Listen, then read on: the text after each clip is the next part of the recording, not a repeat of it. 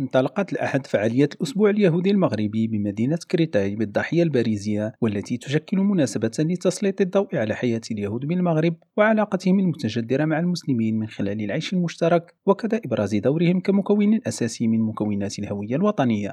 وتميز حفل افتتاح هذه التظاهرة المنظمة تحت الرعاية السامية لصاحب الجلالة الملك محمد السادس بمقر المؤسسة اليهودية، تميز بحضور شخصيات من مختلف المشارب من ممثلين عن الديانات السماوية ومسؤولين عن الطائفة اليهودية بالمغرب وفرنسا ودبلوماسيين مغاربة وأجانب، إلى جانب رؤساء جمعيات مغربية فرنسية تنشط في إيلد فرانس. وذكر مختلف المتدخلين بالموقف الحازم لجلالة المغفور له الملك محمد الخامس الذي منع ترحيل آلاف اليهود المغاربة إلى معسكرات الإبادة خلال الحرب العالمية الثانية، كما أشادوا بمجهودات صاحب الجلالة الملك محمد السادس والإنجازات التي حققها جلالته من أجل الحفاظ على المكون العبري للهوية الوطنية والتراث اليهودي المغربي.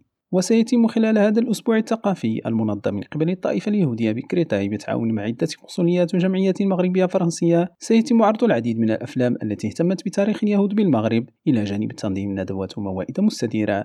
وبنفس المناسبة تم افتتاح معرض لصور قديمة بالأبيض والأسود تؤرخ لتواجد اليهود بالمغرب. وتكرم التظاهرة كذلك عدة شخصيات من بينها مؤسس المتحف اليهودي بالدار البيضاء، وتختتم بحفل موسيقي يهودي أندلسي بمشاركة فنانين من المغرب وإسرائيل. إدريس كيلير، راديو باريس.